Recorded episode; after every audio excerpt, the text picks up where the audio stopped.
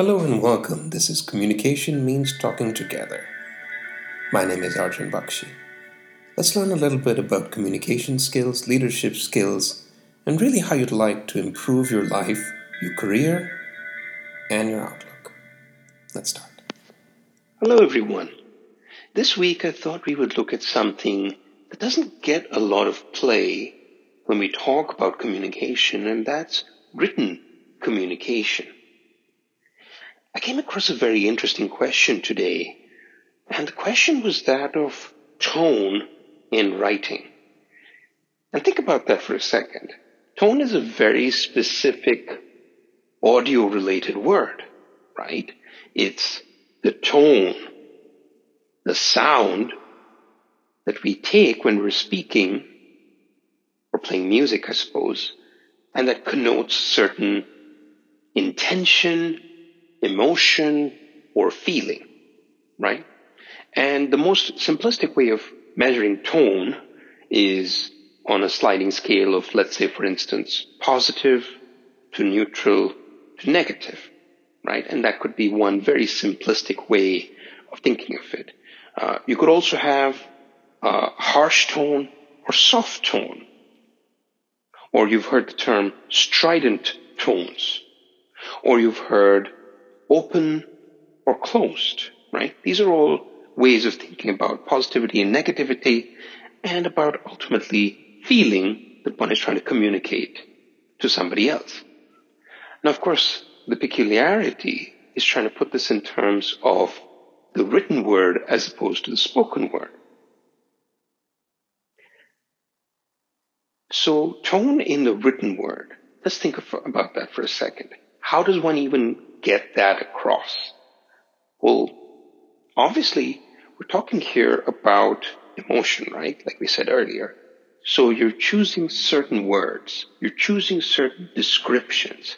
You're choosing to, to focus on certain things over others.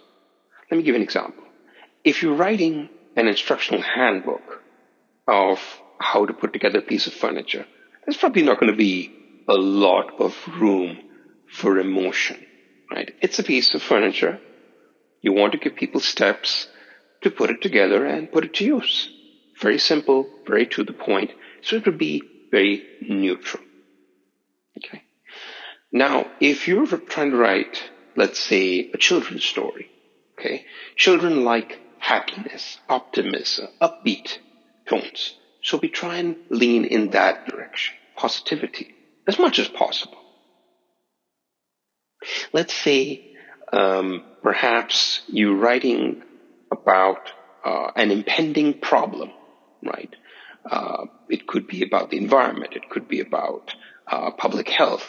It could be about the economy, right? All the kinds of things that we read about in the newspaper.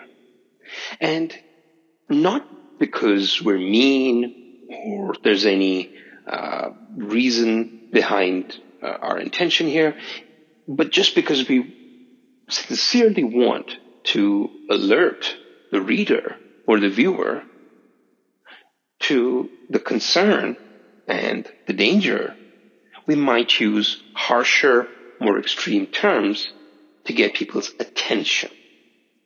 Now, of course, this is often misused, most notably by people trying to sell insurance uh, or other kinds of products and services where they make you fearful of a bad outcome. Say, for example, the house catching on fire, or a car accident, or a medical emergency in your family, right?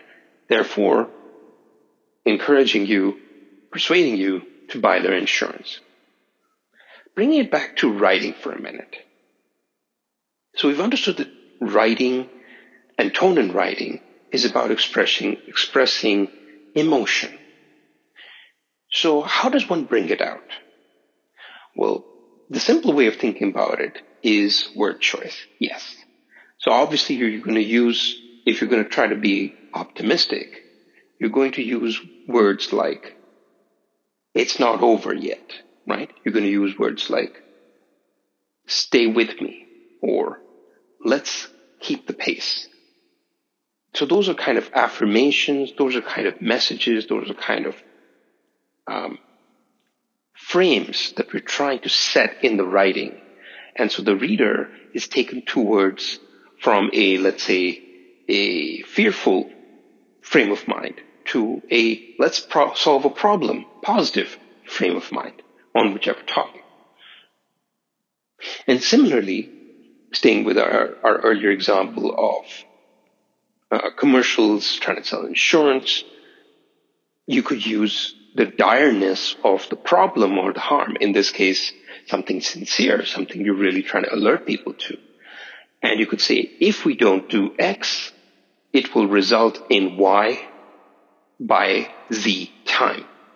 I find that using that kind of template, uh, with some variation, of course, is really helpful because you're trying to lay conditionality leading towards, you know, let's say the future outcome, predicted, not definite, probable, and giving people a timeline so that if you're trying to persuade them into a solution, right, to adopt your solution, then you can perhaps be more successful in motivating them to cooperate with you, to collaborate with you. So to bring it back to the main point, um, so we've talked about a little bit of tone in writing, and we've talked about different types of tones. There's positive, there's negative, there's upbeat, there's uh, persuasive, negative tones. Uh, there's problem solving, which can be more constructive, positive, possibly neutral, if it's an instructional booklet. So then the question is, what tone should you pick and why? So we've given you a few examples, but let's illustrate a few more as well. When I try to write, let me give my personal example. When I try to write, I'm always trying to imagine myself having a conversation, much like what I'm trying to imagine myself doing right now in this podcast. And when you're trying to have a conversation, first thing that you're trying to establish is parity. You're not going to want to condescend to your audience. You want to respect your audience. So the tone is that you respect the listener, the reader, the viewer. Okay? Whatever medium you might be using. The second aspect of it is what is your goal? If it is a mere instructional endeavor, then it's neutral. It's a neutral tone in your writing. You might use formatting like bullet points, checklists, paragraphs, headers and subheaders. Those also convey a certain tone, a tone of professionalism, if you will, and a tone of order and structure. In addition to that, think about the outcome you're looking for. Uh, so on the one hand, you've got the instructional tone. On the other hand, you might have the persuasive tone leading perhaps one possible outcome is action. So if I'm trying to persuade someone to take action, I want to make sure that I am stressing upon the importance of the problem my tone has to be personal enough that the person feels that the problem affects them. And you want to be able to have the kind of tone that makes your reader put themselves into the imaginary hypothetical situation, but likely situation. Otherwise, they have no personal connection to the problem. And unless they have that, they will not be invested in solving the problem, in taking the positive corrective action that you're advocating for.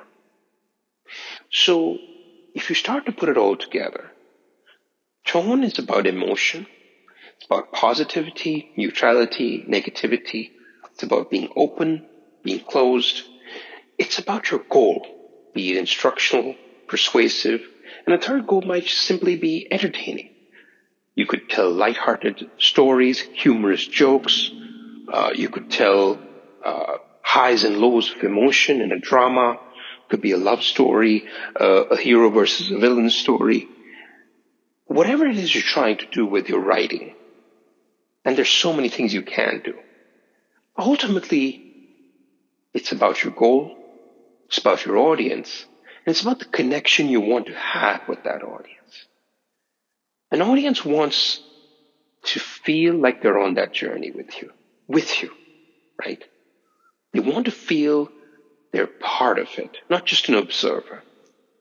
So creating a tone of intimacy where people feel that they are given enough detail about your story, let's say it's fiction, uh, your characters. Um, if it's a realistic situation, use the story. If it's a, a reality based situation, use the story method to create characters, to create situations, to create drama and personal connection to the situation. Without that personal connection, without that storytelling, without that sense of purpose um, and intimacy and immediacy, it's just words on paper or on the screen.